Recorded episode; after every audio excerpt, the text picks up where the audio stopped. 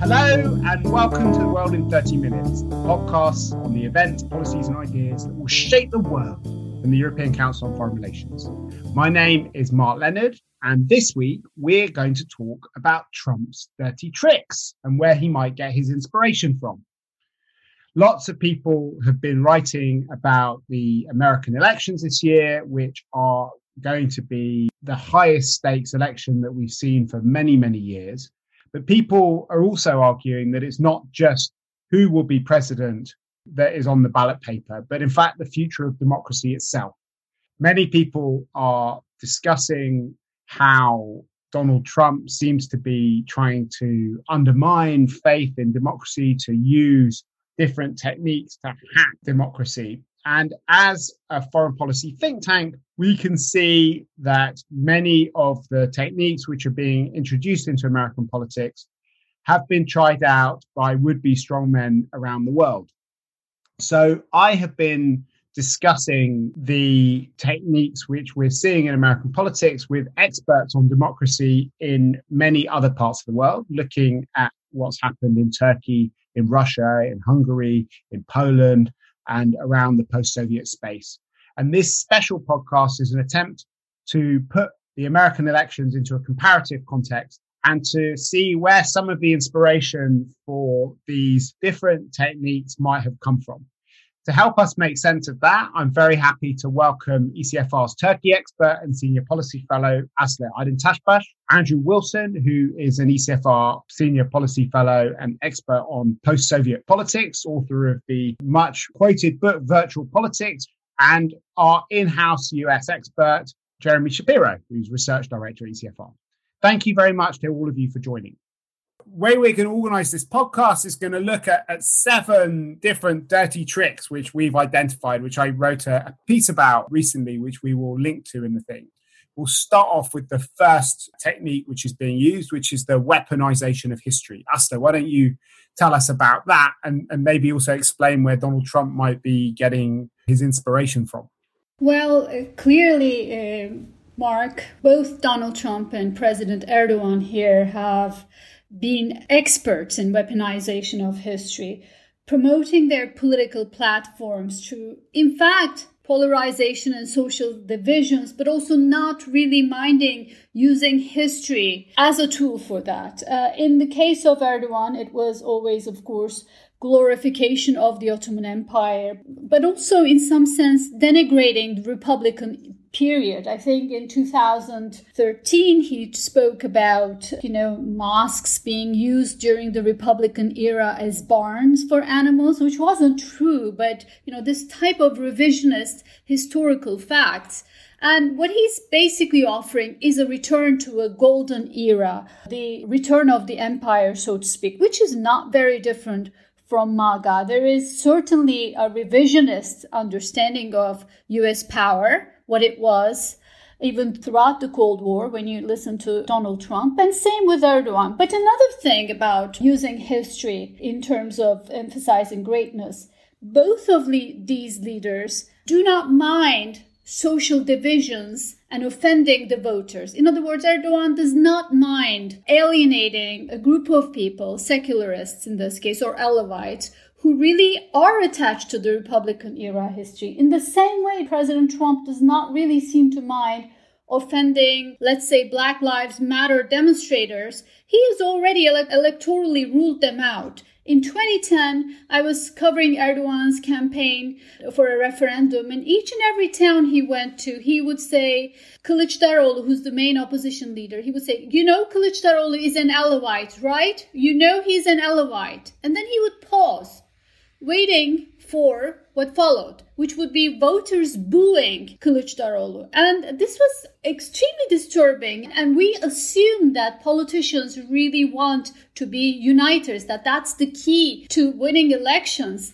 You get as many votes as you can, appeal to as many, as wide a base as you can. But clearly, no, in divided societies, what's clearly more important is not trying to peel off votes from the other side. What's important is consolidating your base, which is a tactic really Trump is using, that, you know, sort of talking about media, liberals, feminists, Antifa, Black Lives Matter. He does not want their vote at all. He's not interested. He's interested in getting the Trump voter of 2016 to go to the polling stations on the day of the elections. Okay. Why don't we go straight to the second technique which is being used, Jeremy? Why don't you explain that? It's about, we call it post-truth politics and direct communication with voters. Yeah, thanks, Mark. So it's been very well noted that Trump has a particular style of communicating with the voters, principally through Twitter. He speaks to them directly, and it creates a lot of sort of attention and profile with this, and that's all important. But there's actually another aspect to it, which is that it's, for him, it is a way around the sort of classic filters, the filter of his own government, the filter of the media, and it allows him to communicate directly with the public.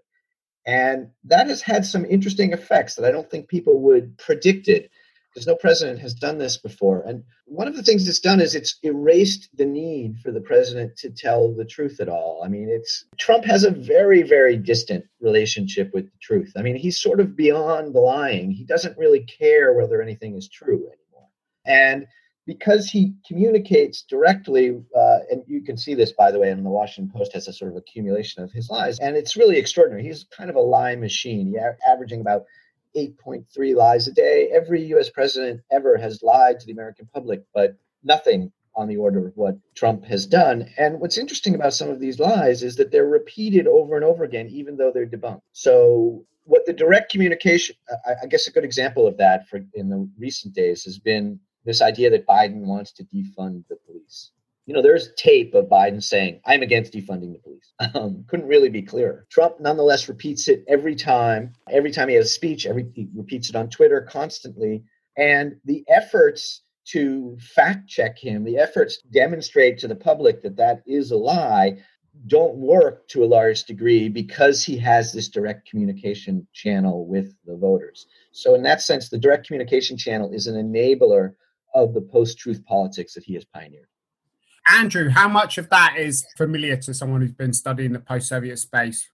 Well, direct communication with the voters, you know, Putin isn't on Twitter, but you have very well funded and powerful state propaganda machines. Traditional TV is normally the favourite, but also various methods for infiltrating and counteracting opposition discourse on social media. Now, what's also noticeable there, I think, is indirect communication with voters. That media space is populated by a lot of fakes or proxies, various whitewashing or greywashing channels for post-truth. In Russian, they have the rather wonderful name of toilet pipes, how you spew dirt out into the mainstream. And you can definitely see Western media markets being populated by the similar kind of things. So why don't you carry on while you're at it? We can help us move on to the third technique, which is the idea of voter suppression, which is seems to be an important part in the playbook in a lot of the countries that we've been studying. Sure. If I'm supposed to quote Russian terms for everything, there isn't an exact Russian equivalent. You talk about administrative resources, but sometimes these can be used to produce more votes for the incumbent, as we've just seen in Belarus. But reducing votes for the opposition is part of that kind of terminology. You can see all sorts of techniques in America that would be instantly familiar to Russians.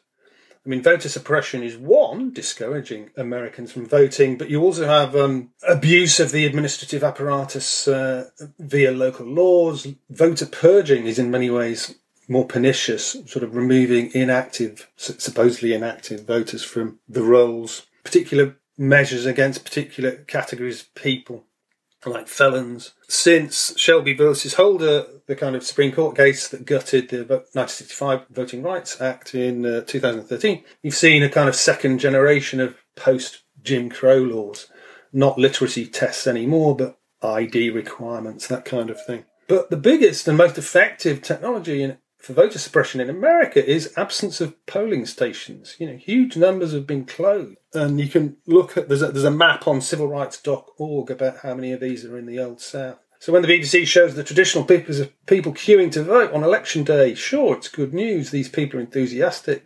But, you know, the real story is that they're having to queue hours and hours to vote. I've never queued in my life. You've drawn some parallels between attempts to suppress voting by African Americans and what Erdogan's done in Kurdish regions in Turkey. Yes, certainly. Once again, I think that he is not really counting on those voters to show up. What matters is that they don't show up for the opposition. This was Erdogan's tactic during the Istanbul elections last year, trying to get the pro-Kurdish HTP not to vote for the opposition, making it very difficult in both general elections in 2018 and 2017 referendum, making it very difficult for Kurds, particularly the Kurdish party, to campaign, to express their opposition and whatnot. And in a similar way, when we look at what's happening in the United States now, Donald Trump knows he's not going to get the vote of Black Lives Matter demonstrators. What he cares about, to the extent that he does on this issue, is what he cares about is actually making sure that his own base is sufficiently satisfied, sufficiently annoyed by these demonstrators to show up and vote for him again in November. I think with this, of course, comes the law and order card. Let's hold the law and order card back a bit. But maybe before we go on to that and some of the other topics, Jeremy, you can talk a bit about, because the sharp end of some of this voter suppression debate is around the idea of postal voting at the moment. Yeah, there's a huge controversy raging in the U.S. because Trump appointed a new Postmaster General in June, who is a longtime opponent of the Postal Service and an investor in Postal Service alternatives. And he has, since he took over, basically been dismantling the Postal Service, is almost not too strong a term, but reducing sorting machines, reducing the capacity of the post offices to deliver mail. A lot of people believe that this is because Trump has been complaining about mail-in voting, and he believes that mail-in voting overrepresents the Democrats. And he's on the record as saying, you know, we can't win if all these mail-in votes happen. So the theory here is a pretty good one, actually. If the mail doesn't arrive, then you can't vote by mail. And the mail, you know, all of these elections have dates by which the mail needs to arrive. And so if it gets slowed down, all these votes won't count. Why don't you bring us into our fifth technique, which is a term which comes about from Turkey. Aslı can tell us where it comes from originally, but I think it's the idea of the deep state and running against one's own government. I find this really fascinating. I mean, you know, practically every presidential candidate in recent history has run against Washington. They always claim to be from outside the establishment. And in their challenge, they lambaste the federal government for its many sins. I mean, even George W. Bush, who was the son of a president and the grandson of a senator, did this, and it worked. So in that sense, Trump's vitriolic attacks on Washington during the campaign were not really at all new. But only Trump has continued his attacks on the government once he's in office, which, you know, at first blush is kind of strange. I mean, after all, I think most presidents probably reasoned that they controlled the federal government. And so after the first few months in office, they would probably be held responsible for its actions. I think a lot of them probably felt like they actually were quite difficult to rein in, and that there was a sort of permanent government that did what it wanted, no matter what the president said. But, you know, they didn't want to admit this to the public.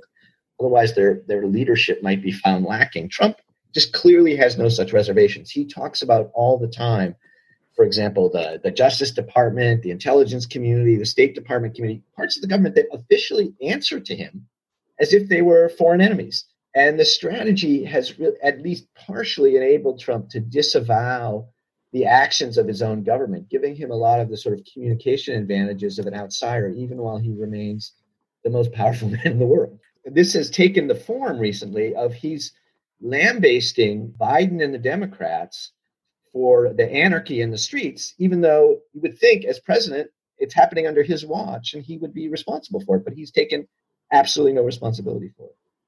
So Aslı, this term deep state has now become a universal term, but I first encountered it in Turkey. Do you want to talk a bit about its history and how central it's also been to Erdogan's approach to power?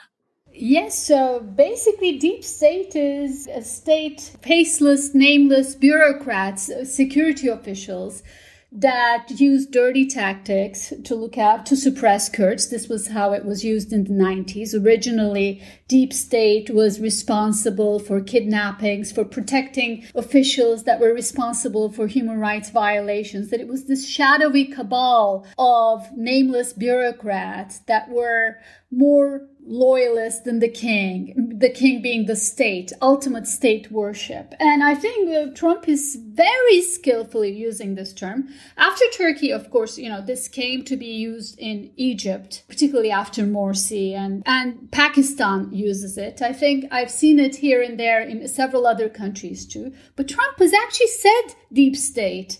In the deep state, he also happens to include the CDC, Center for Disease Control.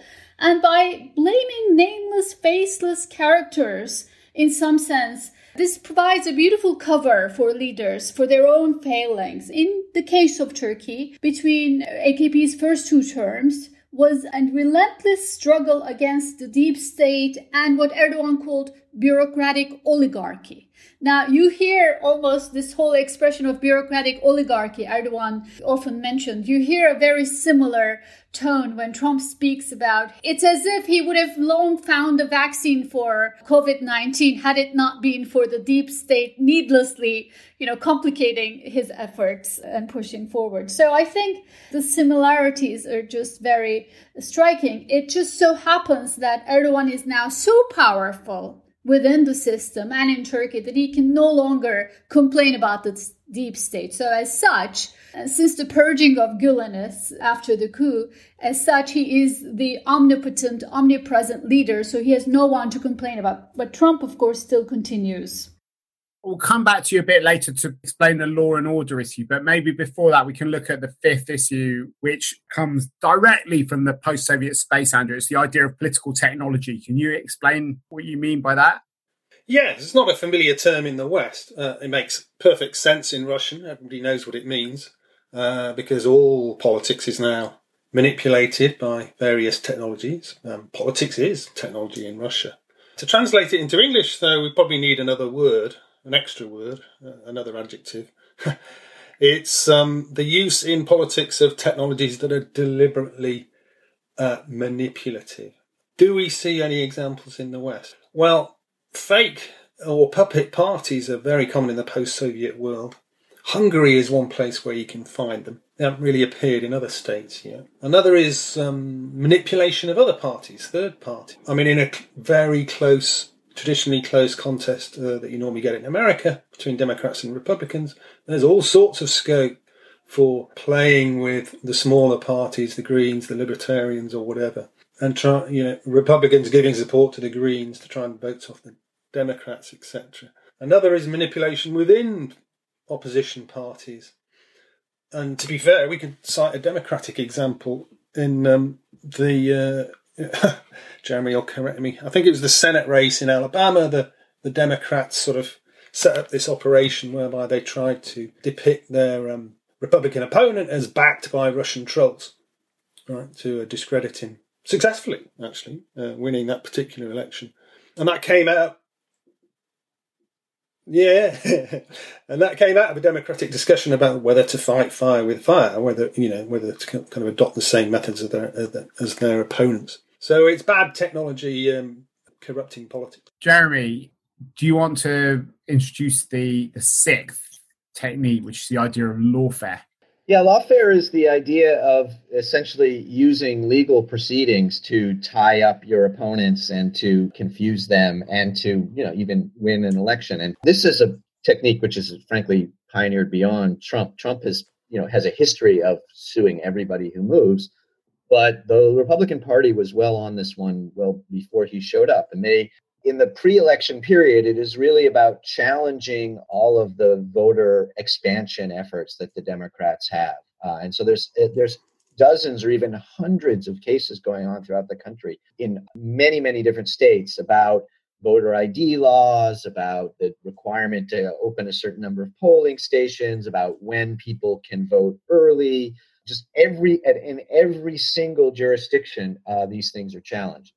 And we can expect that the lawfare will be a really critical piece after the election if it's close. And there are arguments about which votes should be counted and what the standards are for counting and who gets to certify which elections, that there's going to be a huge mobilization of lawyers. This will, in the post-election period, this will really be, as it was in 2000, where the election is likely to be won or lost. People are talking a lot about the streets, but I would be looking a little bit more at the courtroom. So, well, why don't we end with the streets, Aslı? This seems to be where this whole election process is ending up. We're already seeing a huge amount of violence, the protests and counter-protests and vigilante mobs going around shooting at protesters in different places, complaints about looting, and all of that both contributes to a sense that politics as usual doesn't protect people, but also does strengthen strong men who are running the countries. How much of what we're seeing in the American media at the moment is familiar to you as a Turk? Oh, Mark, it's incredibly familiar. I mean, we expect leaders to be responsive to mass demonstrations.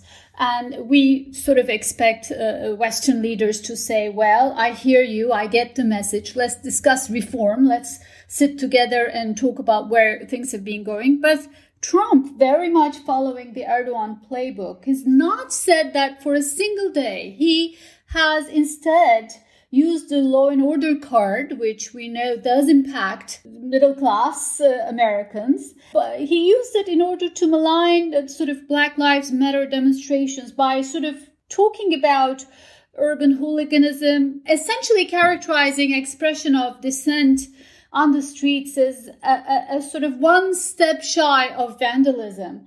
This was very much the case back in Gezi protests of 2013. If there was one incident here and there, he used that to characterize the entire outpouring of dissent and emotions to say essentially this was anarchy, that there were anarchists among the first 3 days were sincere, but very few sincere demonstrators versus a group that takes over of anarchists. Antifa is used, of course, in the United States, this sort of anti-fascist league, as a symbol now by Trump. He's using it as a symbol of these dark sort of hooligans that are trying to hijack people's innocent desire for racial equality. In a very similar way, pro-government media in Turkey picked a very small leftist group to sort of suggest that Gezi protests were hijacked by anarchists and these groups, that they had an ulterior motive, they were connected with outside powers, etc.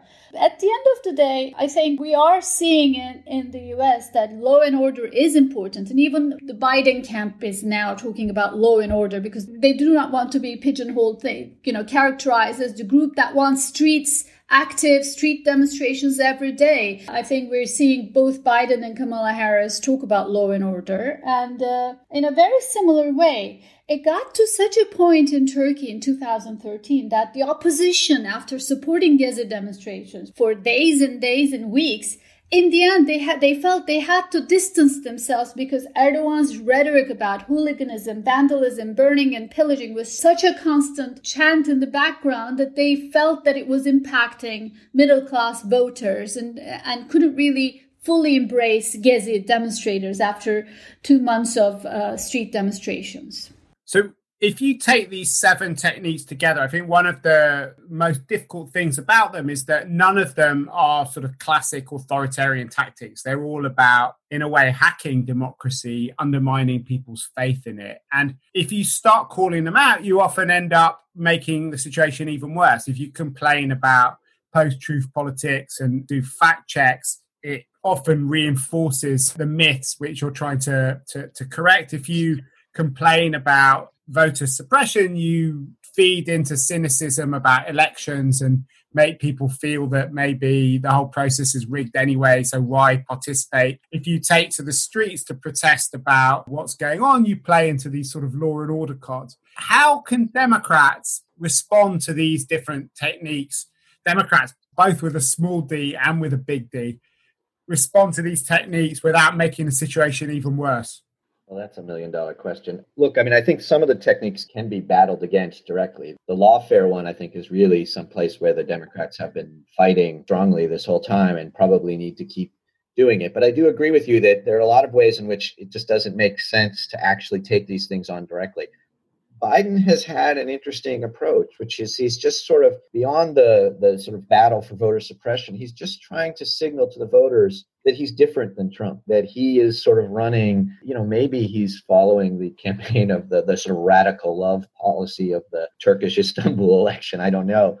But he is sort of signaling to the public that he's not really playing these games, that he is about compassion and bipartisanship and empathy and responsibility, and demonstrating to them that he's just kind of a good guy who's not interested in that. And so in that sense, it's a sort of, to a degree, I mean, I think I don't want to emphasize this too much. Democrats are definitely fighting back on a lot of these lines, but to a degree, he's running on exactly the opposite technique, that democracy is a good thing and it can win out. So one reason why lawfare is so intense this time, I think, is that so much is at stake. I mean, if you think about the Florida referendum, which was passed, an attempt to liberalise voting conditions for felons, you know, under the conditions of the original referendum, Florida's a democratic state. Yeah, I mean, I think that's a super fascinating one, because what happened was the Democrats managed to get on the ballot a referendum that gave voting rights back to felons who had completed their sentence.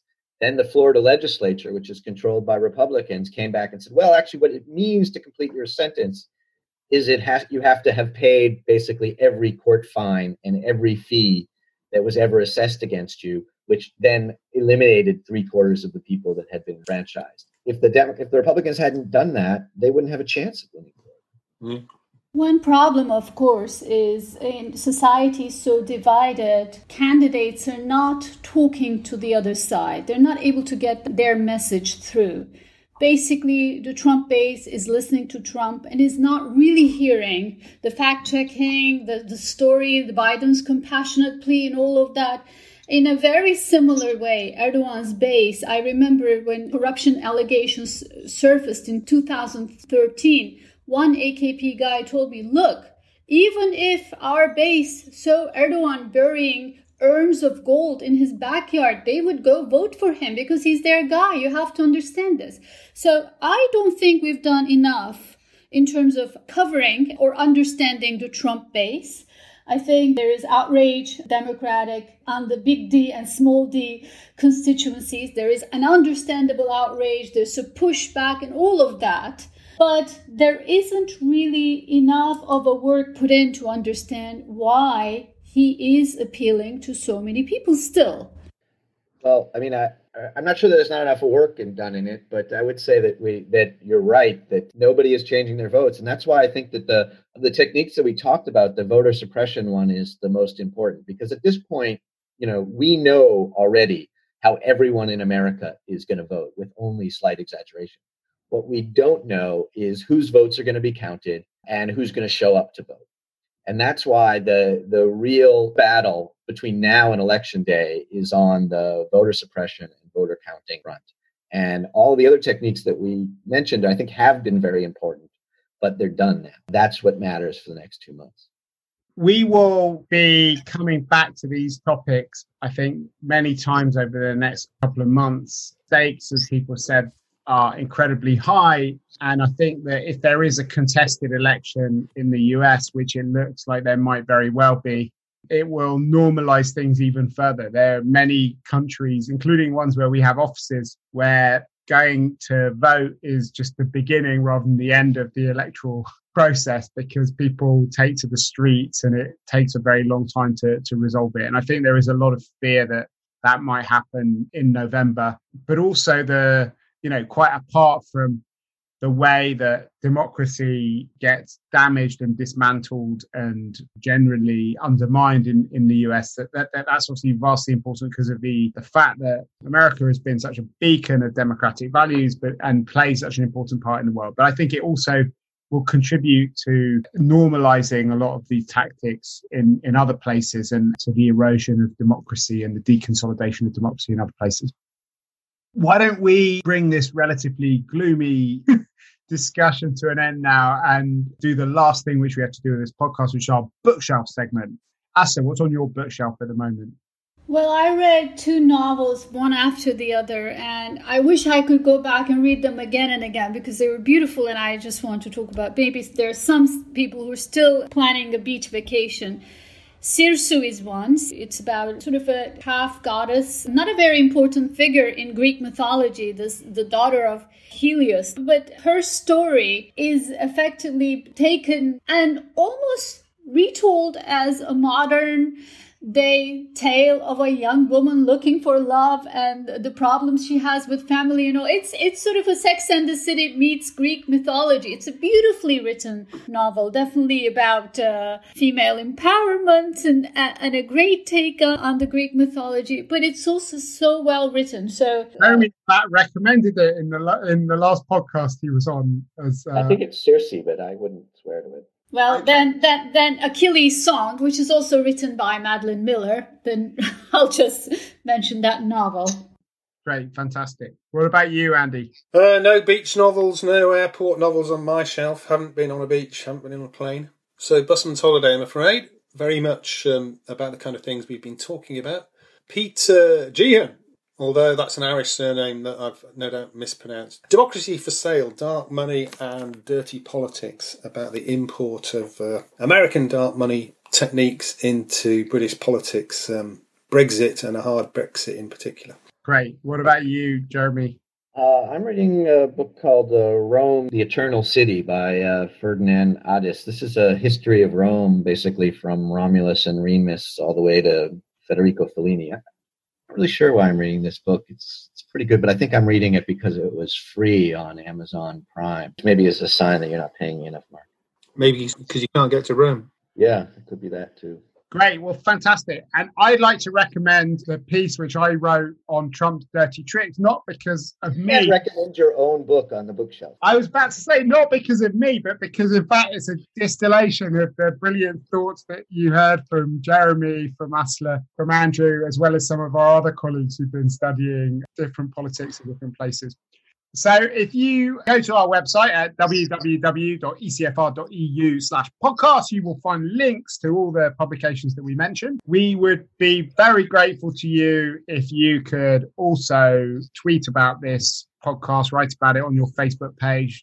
But above all, give us a 5-star rating and a review on whatever platform you're using to download this podcast on. But for now, from Aslı Aydıntaşbaş, Andrew Wilson, Jeremy Shapiro and myself, Mark Leonard, it's goodbye. The researcher of this week's podcast is Lucy Haupenthal and our editor is Marlene Riedel.